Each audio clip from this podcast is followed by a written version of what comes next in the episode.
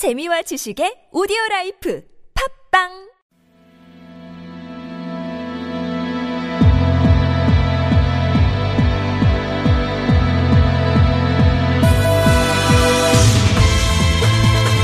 여러분은 지금 한림대 미디어스쿨 송현주 교수가 진행하는 TBS 아고라를 듣고 계십니다.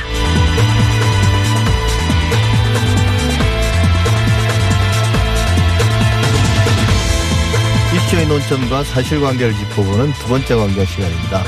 부동산 관련 법안이 일사천리로 국회를 통과했고요. 구속 정책들도 속속 발표되고 있는데 그런 만큼 사후적인 논란도 뜨겁습니다. 오늘은 최근 발표된 주요 부동산 정책과 법안의 핵심을 짚어보고 논점도 정리해보는 시간 갖겠습니다. 명지대 부동산학과 군대준 교수 나오셨습니다. 안녕하세요. 안녕하세요. 예.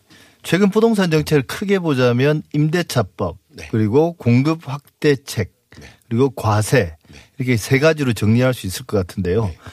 평소에 이제 그게 그렇게 지식이 없던 사람, 관심이 없던 사람 입장에서 잘 이해, 이해가 쉽지는 않습니다. 그렇죠. 근데 이제 먼저 임대차 3법부터 좀 상세하게 이야기를 해보자면 네. 그 최근에 이제 미래통합당 윤희숙 의원이 5분 발언을 통해서 이야기한 것처럼 임차인 세입자 입장에서도 전월세 가격이 폭등할 것이다. 그다음에 이제 나중에 전세가 대부분 월세로 전환돼서 전세 물량이 급감할 것이다. 그래서 사실은 이제 전세를 사는 사람들은 전세 보증금을 끼고 있으면서 어 일정 기간을 거주한데 그걸 이제 이 종잣돈으로 해서 자기 집 마련하는 게 그동안 우리나라의 무주택자가 주택을 구입하는 그런 방식이었지 않습니까? 네. 근데 이게 이 전세가 없어진다고 그러면 저축할 수 있는 여지들이 별로 없어지니까 월세로 다 나가게 되니까요. 그래서 이게 걱정이 크거든요. 네. 이런 우려들이 현실화될 수 있을까요?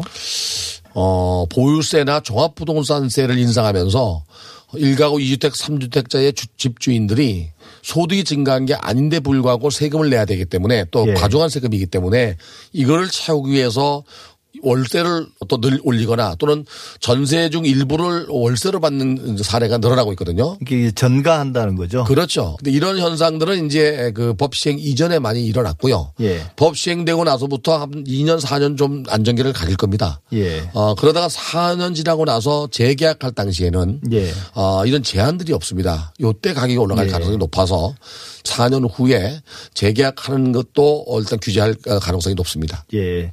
법안에 따르면 아까 말씀하신 것처럼 새로운 계약을 하게 되는 4년 이후 이제 임대인이 전월세를 얼마나 올리든 그걸 막을 수는 없지 않습니까? 근데 어떤 사후적으로 또 다른 법안이 전월세 보증금이나 월세를 올릴 수 있는 걸 막을 수 있을까요? 그런 법을 지금 입안을 할까요? 시행령이나 뭐 지금 다수당이니까 예. 뭐 마음만 먹으면 다 할 수 있다고 생각돼요. 이번에 예. 그게 문제가 된다면 예. 지금 당장은 아니지만 규제할 가능성은 높습니다. 예. 네.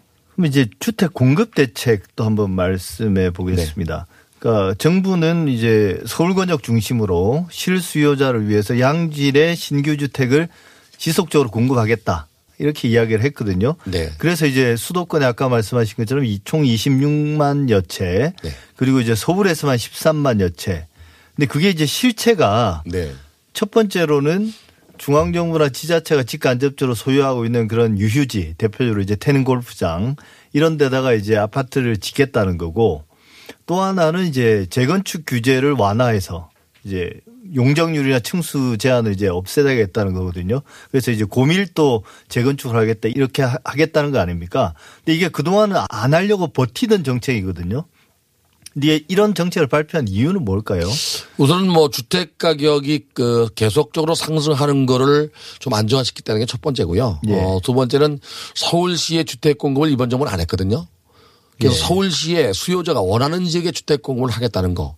어, 최근에 와서 뭐 영혼까지 끌어마서 집을 산다고 그러잖아요. 예. 이번에 정부가 그 공급 대책을 내는 거 보면 어, 궁여지책으로 최대한 한 것 같아요. 예. 문제는 시간이 좀 필요하고요. 예. 어, 두 번째는 이제 재건축 재개발 규제만은 없습니다.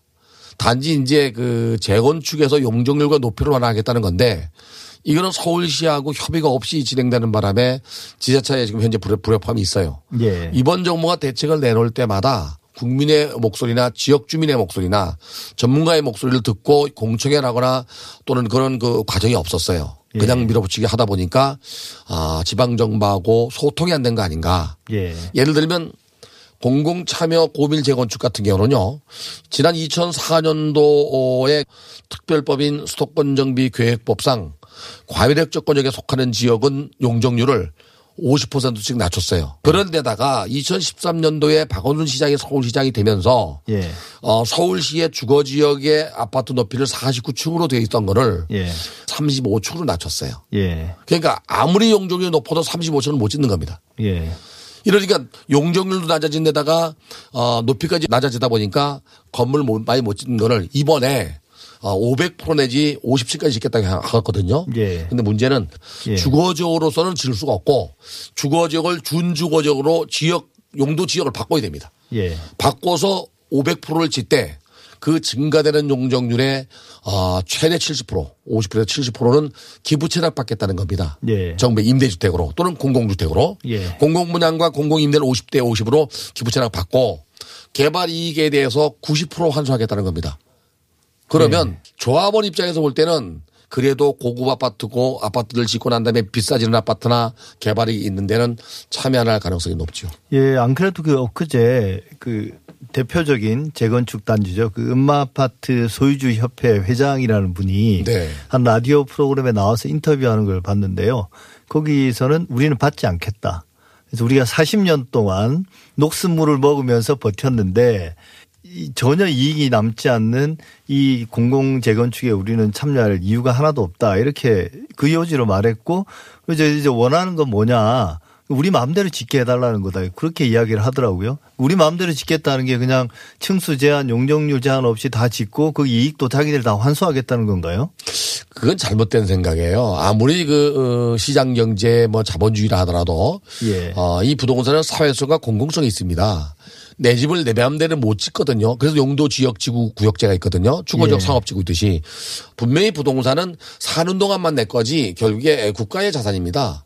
일정 부분은 국가에 환수시키는 게 맞습니다. 예. 그러나 이번에 정부가 내놓은 것은 너무 과하게 이제 그 환수시키게 만드니까 반발하는 것 같고 반대하는 것 같은데 어 적어도 노후 불량하고 점점 주거 환경이 열악해지면서 주변 지역에 슬럼화 된다면 새로운 환경으로 바꿀 수 있게 정부가 어 지원을 하거나 환- 그 제도를 만들어 주는 건 맞습니다. 예. 그러나 거기서 발생하는 일정 부분의 개발 이익은 분명하게 환수돼야 돼요. 그렇지 그 않으면 환수- 투기가 일어나요. 근데 그 환수 비율이 항상 문제가 되는 아, 거죠. 그래서 노무현 정부 당시에 개발이 환수에 관한 법률을 다시 시행했어요. 예. 그거를 근거로 재건축 초과이익 환수를 만들어 놨어요. 예. 50%까지 물리게 돼 있고 기본적으로 가구당 3천만 원이 넘을 때 내는 세금입니다. 예. 그러면 음마 아파트가 재건축했을 때 얼마나 남는지 시뮬레이션 해 보면 알 거 아닙니까? 예. 그게 과하다 그러면은 자기들이 나름대로 아마 어, 보관을 짤 거예요. 그래서 제가 볼 때에는 정부가 너무 많이 걷어가도 안 되지만 예. 어, 이 환경을 바꿔주기 위한 사업이기 때문에 어, 정부와 또는 조합 측에서 적정한 선에서 용적률과 건폐를 조율할 필요는 있다고 생각이 돼요. 근데 그런 과정을 거치면 결국 공공 재건축은 이제 특히 이제 그 수요가 많은 이제 주요 주거 환경이 좋은 곳 거기 이제 공공 재건축은 거의 이제 물 건너갔다고 보는 게 맞는데 어찌 보면 남은 거는 공공 재개발이잖아요. 재건축도 할 수 있는 가능성이 이제 있습니다. 예. 예를 들면 노원구 상계동 같은 경우는 2004년도 이전에 지었어요. 이 노원구 상계동은 대부분이 250%가 넘어요. 그런 경우에 용적률을 상향해 주면 할 가능성도 있지요. 예. 문제는 이제 정부가 잘못 계산한 것 중에 하나가 지금 살고 있는 집보다 아, 대부분 면적을 늘리거든요. 예. 15평, 20평짜리 아파트를 갖고 있는 소유자들은 20평, 30평을 원하기 때문에 세대 수가 그렇게 많이 늘어나지 않을 거예요, 아마. 예. 재건축하고 나서 어 아파트 가격이 올라가거나 용적률 조금 최소한의 여유가 있는 데는 안 할 가능성이 높습니다. 이게 참 부동산 문제는 사례에 따라서 다 달라서 네. 일반화 시켜서 이해하기가 참 힘든 것 같아요. 네, 맞습니다. 뭐 음마 아파트 다르고 또 뭐 노원구 다르고 그죠? 또 경기도 또 다를 거고. 가장 큰 같은데. 거는요. 예. 어 임대 아파트에 대한 그 의식 개혁이 좀 필요해요. 네, 저도 그 문제를 네. 이제 여쭤보려고 그랬어요. 이 공공 재개발을 하겠다라는 거기에 대해서 이제 민주당 내에서 그 더불어민주당 정청래 의원이 뭐라고 그랬냐면 아니 자기 지역구인 상암동에는 이미 임대 비율이 47%인데 네.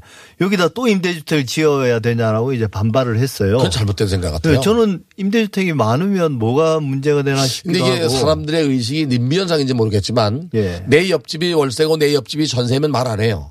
예. 임대주택을 모아놓은 말을 한단 말이죠. 예. 그 소셜 믹스란 말을 쉽게 쓰던데요. 네. 사실 우리 사회는 뭐 이 인종이 다른 것도 아니고 네.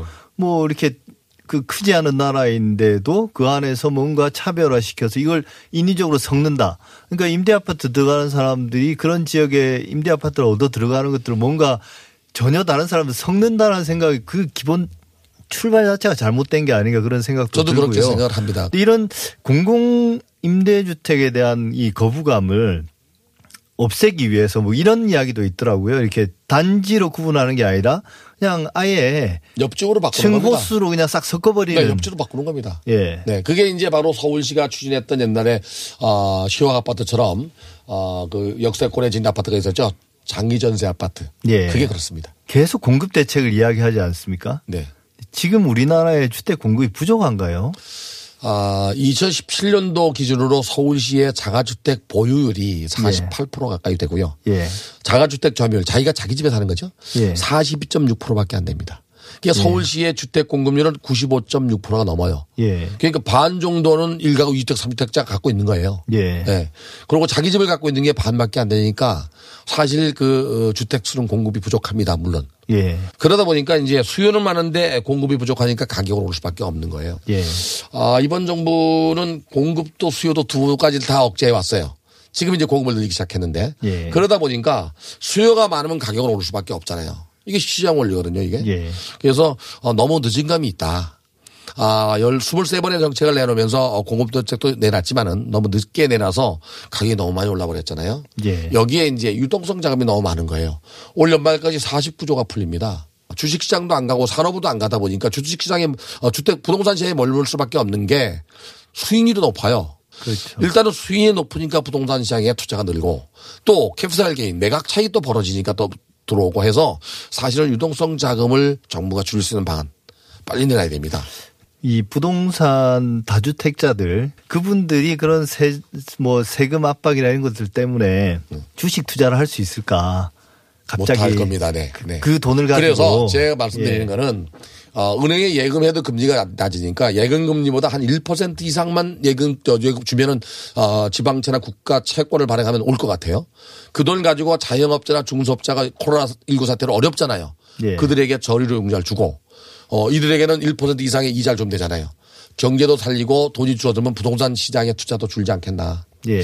그게 가장 뭐 어, 일반적인 그 어, 제가 경제학자는 아닙니다만 부동산 쪽 학자지만 아, 좋은 방법 중에 하나일 거라고 생각을 해요 저는. 정부도 어찌 보면 의도는 그렇지 않았지만 결과적으로 집값이 폭등했고 또 이제 전월세 가격도 많이 올랐으니까 어, 남은 임기 동안 그럼 그 이후에 재집권을 하더라도 부동산 정책을 좀 기본 방향은 뭐라고 보십니까? 그런 어떤 우리가 우선은 될그 이번 정부는 부동산 시장에서 불로소득을 없다는 게 첫 번째고요. 예. 그 다음에 양극화를 해소하겠다는 게 두 번째입니다.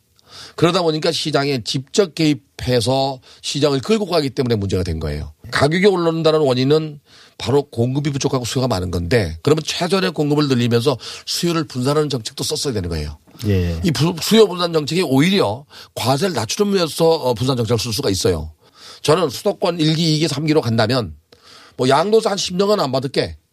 갈셈 있을 것 같은데요. 그렇게 해서 수요를 좀 줄여줄 필요가 있는데 그렇지 않다 보니까 수요가 서울, 강남 주요 지역만 몰리다 보니까 가격은 계속 올라가고 어, 아우성을 치는 거 아닌가. 가격이 오르면 당연히 오른 것만큼 세금을 내야 되는데 문제는 이제 아 10억짜리 아파트가 20억 됐다고 소득이 늘어난 건 아니잖아요. 예. 그래서 저는 개인적으로 1가구 1주택 같으면 어, 기본세율은 놔두고 오히려 역진세를 도입해야 된다. 물론 2가구, 3가구 주택자들은 아, 누진 거세가 맞아요. 지금도 누진 거세 하고 있습니다. 두 번째는 지금 고가주택의 개념이 시가로 바꿨습니다. 아, 원래는 공시가격이었는데 이게 2005년도 5월 달에 노무현 정부 당시에 종합부동산세를 도입할 당시에 취지는 부자세입니다. 이게 부유세 소위 말하는. 네. 근데 그 당시에는 6억 원 이상의 가구별 합산이 문제가 돼서 2009년도 1가 1주택은 9억 원 이상 다주택자는 6억 원 이상으로 바꿨어요. 그래서 이게 공시가격 9억으로 했는데 이번에 뭘로 바꿨냐면 시가로 바꿨습니다. 그 국민은행 통계자를 보면은요. 벌써 서울의 중위권 평균 가격은 어 9억 2,500만 원입니다. 그러면 가격도 그 당시의 가격부터 지금 한 어, 따지면 보통 뭐 1.5배 200 올랐다면 고가 주택 비율도 어, 저 기준도 올려야 되지 않느냐. 예. 그리고 그들에게 세금 물리는 건 맞는데 일가구 1주택만큼은 계속 거저할 수 있도록 역진- 역진세를 도입하는 게 맞을 수 있어요. 예. 어쨌든 이번 정책이 좀 효과가 있을까요? 저는 아마도 이그 종합부동산세가 내년 6월 1일 기준입니다. 예. 부과는 이제 내년 12월 1일부터 15일 사이에 부과가 되는데 일가구 3주택자 같은 경우는 아무래도 집을 하나 증여하거나 팔지 않- 않을까요? 그리고 예. 일가구 2주택자도 적어도 내년 5월까지는 종합부동산세나 재산세를 낼 수 있는 여력이 있는 사람은 쥐고 있을 수 있어요. 그러나 세금이 그 어, 부과되는 게 부담스럽다면 매도할 가능성도 있는데 예. 직접 부과가 되지 않았기 때문에 얼마나 부담스러운지 모를 겁니다 아마. 예. 그래서 아직까지는 네, 예. 그래서 한 바퀴 돌아봐야 예. 아 그때 가서 아 이거 너무 부담스럽구나 하면 매도할 가능성도 있습니다. 어쨌든 한 시간이 좀 지나봐야 그 정책 효과를 분명히 알 수 있을 것 같습니다. 지금 네. 주택 공급을 늘리는 것도 어 굉장히 영향을 주겠지만 그보다는 세제 때문에 주택 시장이 안정화될 가능성은 있어요. 예, 네. 알겠습니다. 지금까지 권대중 명지대 부동산학과 교수와 말씀 나눴습니다. 감사합니다. 감사합니다.